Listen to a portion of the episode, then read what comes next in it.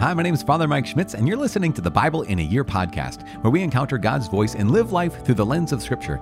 The Bible in a Year podcast is brought to you by Ascension. Using the Great Adventure Bible timeline, we'll read all the way from Genesis to Revelation, discovering how the story of salvation unfolds and how we fit into that story today.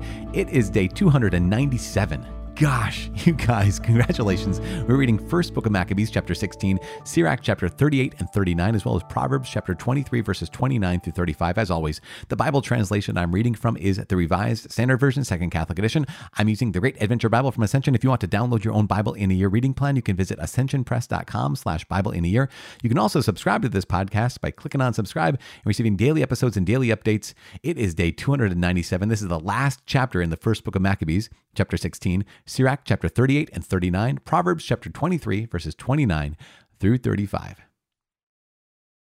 The first book of Maccabees, chapter 16. John went up from Gazara and reported to Simon his father what Cendebeus had done.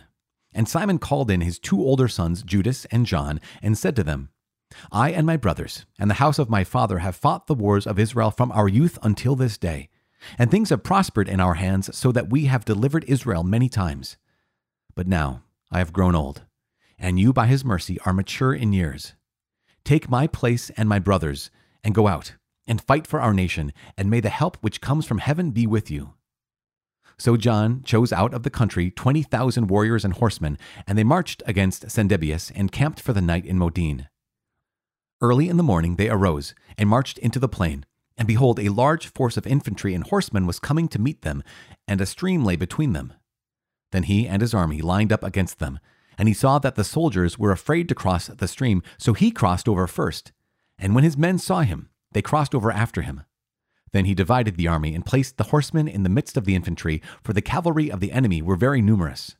And they sounded the trumpets, and Cendebeus and his army were put to flight, and many of them were wounded and fell. The rest fled into the stronghold. At that time, Judas, the brother of John, was wounded. But John pursued them until Cendebeus reached Kedron, which he had built. They also fled into the towers that were in the fields of Azotus, and John burned it with fire, and about two thousand of them fell. And he returned to Judea safely. Murder of Simon and his sons. Now Ptolemy, the son of Abubus, had been appointed governor over the plain of Jericho, and he had much silver and gold, for he was son in law of the high priest. His heart was lifted up, he determined to get control of the country and made treacherous plans against Simon and his sons to do away with them. Now Simon was visiting the cities of the country and attending to their needs, and he went down to Jericho with Mattathias and Judas's sons in the 177th year, in the eleventh month, which is the month of Shebat. The son of Abubus received them treacherously in the little stronghold called Dok, which he had built. He gave them a great banquet and hid men there. When Simon and his sons were drunk, Ptolemy and his men rose up, took their weapons, and rushed in against Simon in the banquet hall, and they killed him and his two sons and some of his servants. So he committed an act of great treachery, and returned evil for good. John succeeds Simon. Then Ptolemy wrote a report about these things and sent it to the king, asking him to send troops to aid him and to turn over to him the cities and the country. He sent other men to Gazara to do away with John he sent letters to the captains asking them to come to him so that he might give them silver and gold and gifts. And he sent other men to take possession of Jerusalem and the Temple Hill. But someone ran ahead and reported to John at Gazara that his father and brothers had perished, and that he has sent men to kill you also. When he heard this, he was greatly shocked, and he seized the men who came to destroy him and killed them, for he had found out that they were seeking to destroy him the rest of the acts of John and his wars, and the brave deeds which he did, and the building of the walls which he built, and his achievements, behold, they are written in the chronicles of his high priesthood, from the time that he became high priest after his father. The Book of Sirach, chapter 38, concerning physicians, tradesmen, and craftsmen. Honor the physician, with honor due him, according to your need of him. For the Lord created him for healing comes from the Most High, and he will receive a gift from the King. The skill of the physician lifts up his head, and in the presence of great men he is admired. The Lord created medicines from the earth, and a sensible man will not despise them. Was not water made sweet with a tree in order that his power might be known? And he gave skill to men that he might be glorified in his marvelous works. By them he heals and takes away pain. The pharmacist makes of them a compound. His works will never be finished, and from him health is upon the face of the earth. My son, when you are sick, do not be negligent, but pray to the Lord, and he will heal you. Give up your faults and direct your hands aright, and cleanse your heart from all sin.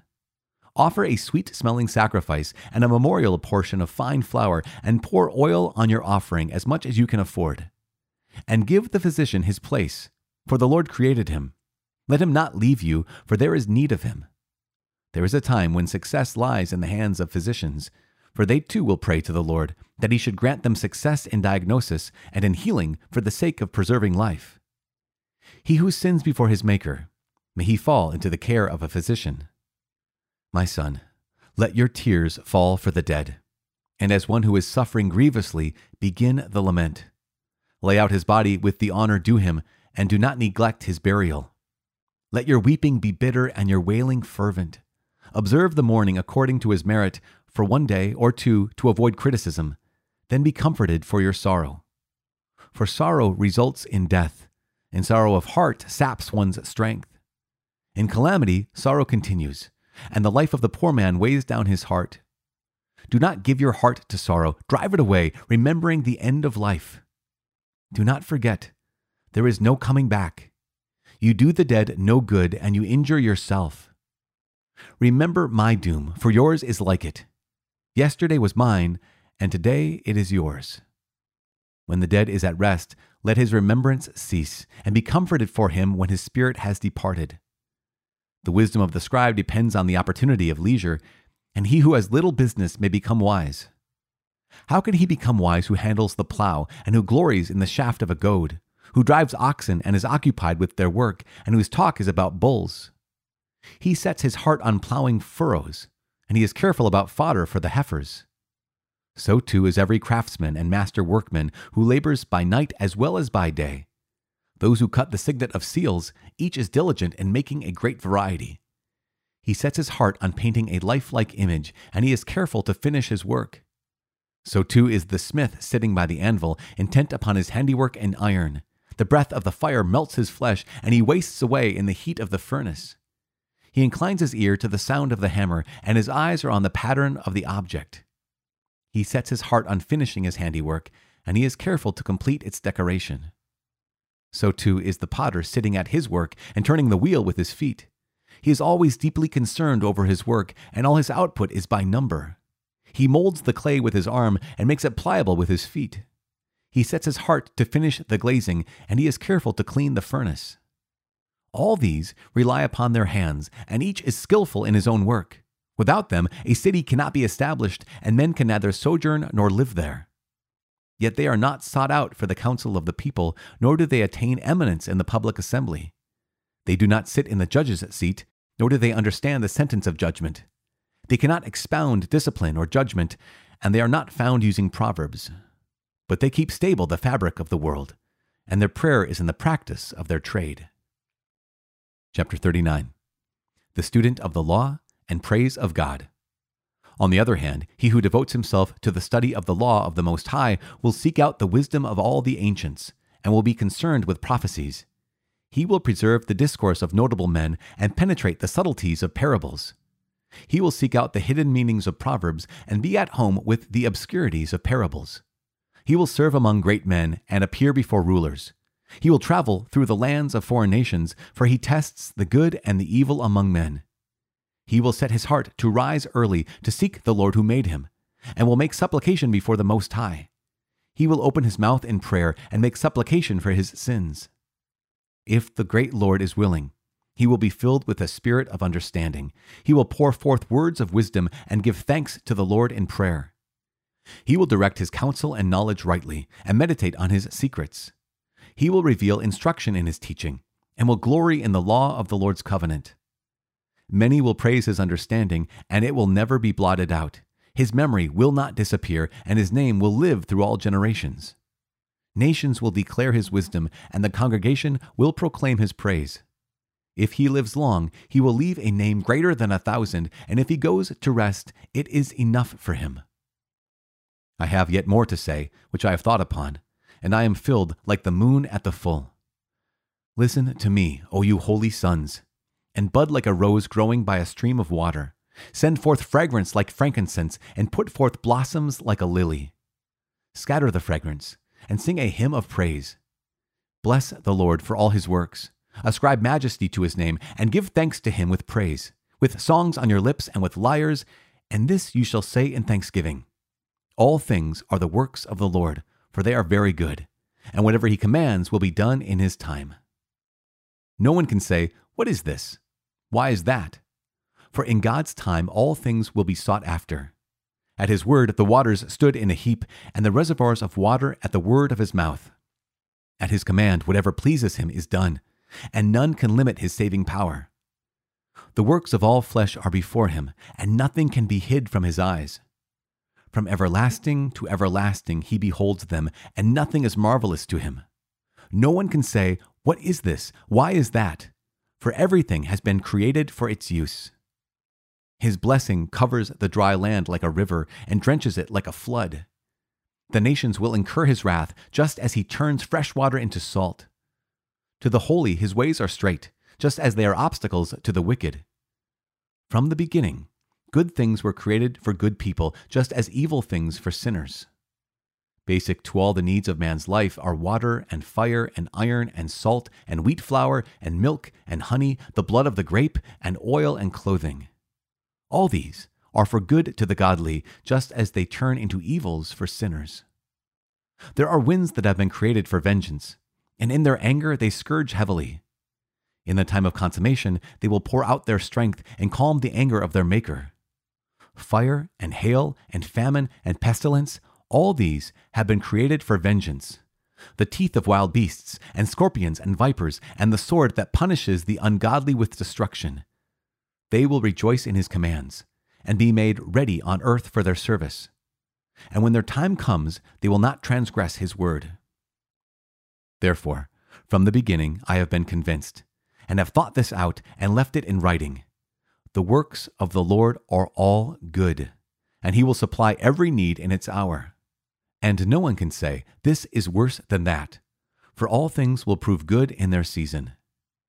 So now, Sing praise with all your heart and voice, and bless the name of the Lord.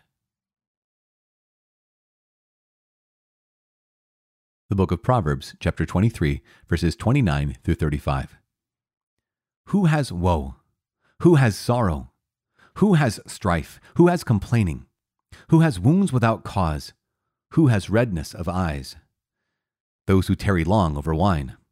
Those who go to try mixed wine do not look at wine when it is red, when it sparkles in the cup and goes down smoothly. At the last, it bites like a serpent and stings like an adder. Your eyes will see strange things, and your mind utter perverse things. You will be like one who lies down in the midst of the sea, like one who lies on the top of a mast. They struck me, you will say, but I was not hurt. They beat me, but I did not feel it. When shall I awake? I will seek another drink. Father in heaven, thank you so much. Thank you for this day. Thank you for not giving up on us. And thank you for giving us perseverance.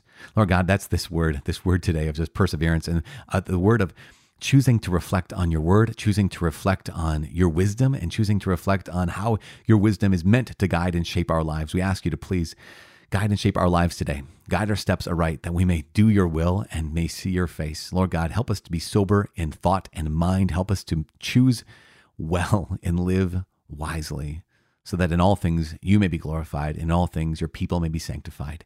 In Jesus' name we pray. Amen. In the name of the Father and of the Son and of the Holy Spirit. Amen. Wow. So, chapter 23 at the end of the book of Proverbs gets intense, right? Who has woe, who has sorrow, who has strife, who has complaining, who has wounds without cause, redness of eyes? Those who drink. and that sense of like, gosh, this out of nowhere almost. You know, kind of like Proverbs are just, you know, these pearls strung along. Um, they're not all connected by anything other than the fact that they're here written as wisdom in the book of Proverbs. But we have these last verses, 29 through 35 in chapter 23 of Proverbs, that just talks about this. Yeah, how many lives have been completely ruined? As it says, it says, um, when it sparkles in the cup, it goes down smoothly. At the last, it bites like a serpent and stings like an adder.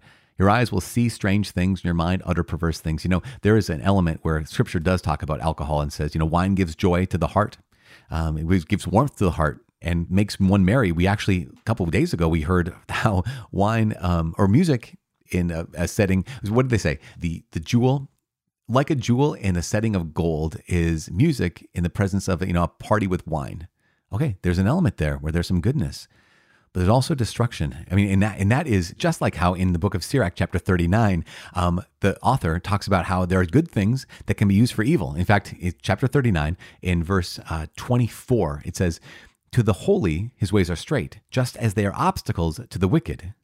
Now, the same blessing, right, can be used in a wicked way. So it goes on to verse 25. From the beginning, good things were created for good people, just as evil things for sinners.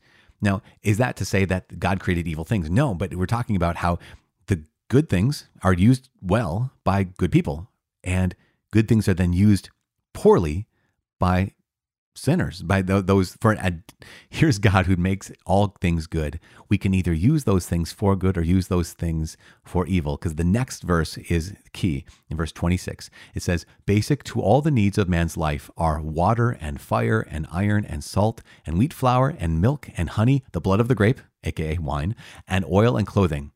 All these are for good to the godly just as they turn into evils for sinners. So again these are all goods because the only thing God makes is good. And yet, we can abuse that. It's just going back to, again, we have from the book of Proverbs, here is the folly of using wine the wrong way, using alcohol the wrong way. Just as earlier we heard about how oh this can be used the right way. This can be used in a way that that is in moderation and is not destructive. In that reality, of course, as we walk amongst this world, we walk in the midst of this world, we're surrounded by things that are good.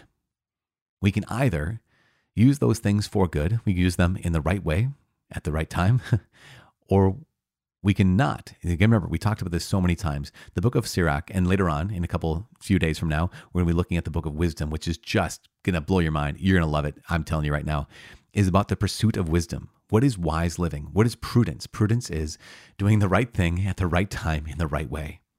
And that temperance goes right along with prudence, using the right thing in the right time in the right way.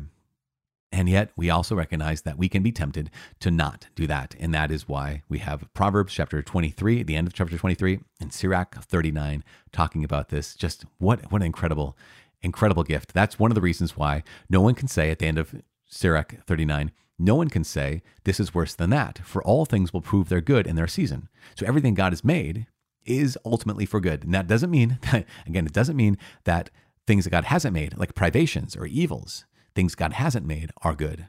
But every good thing that exists is good in itself because of the fact that it exists. Once again, verse 33 of chapter 39 the works of the Lord are all good, and he will supply every need in its hour. Um, just what an incredible gift we uh, get to experience this book of Sirach and also to have concluded the book of First Maccabees. We get to the end, and here is John, and now John, the son of Simon, is the one who's taking over, and um, that's going to be more or less kind of the last we're going to hear until the New Testament.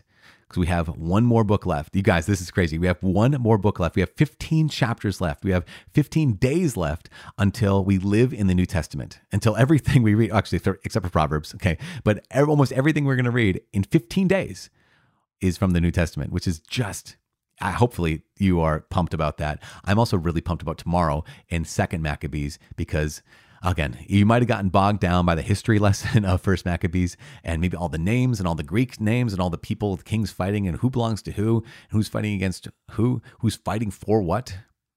But in Second Maccabees, we're going to take a little turn, as I said before, and it is going to be a different perspective on the same story, a little bit like how we had Numbers and Deuteronomy kind of telling the same story. We had Kings and Chronicles kind of telling the same story. Here's First and Second Maccabees, kind of, sort of, generally speaking, telling the same story. But here we are on this day, day 297. Oh man, what a gift. So we seek wisdom. We ask the Lord to give us wisdom. We ask the Lord to give us His grace that if we've fallen today, that He helps us stand back up, that He picks us back up. If you have fallen today, if you've struggled today, just know that you're not alone. You're not alone. And whatever it is you might be struggling with right now today, you know, even, you know, sometimes those words about alcohol, sometimes they can they can hit us and they can be that spark that gets us thinking about um, the addiction we have in our life or the, the slavery we have in our life. Listen, the Lord God will help you get through this day. One day at a time, He will get you through this day and He will um, sustain you with His grace because you're not alone. And I'm telling you right now, I am praying for you. Please pray for each other and please pray for me. My name is Father Mike. I cannot wait to see you tomorrow. God bless.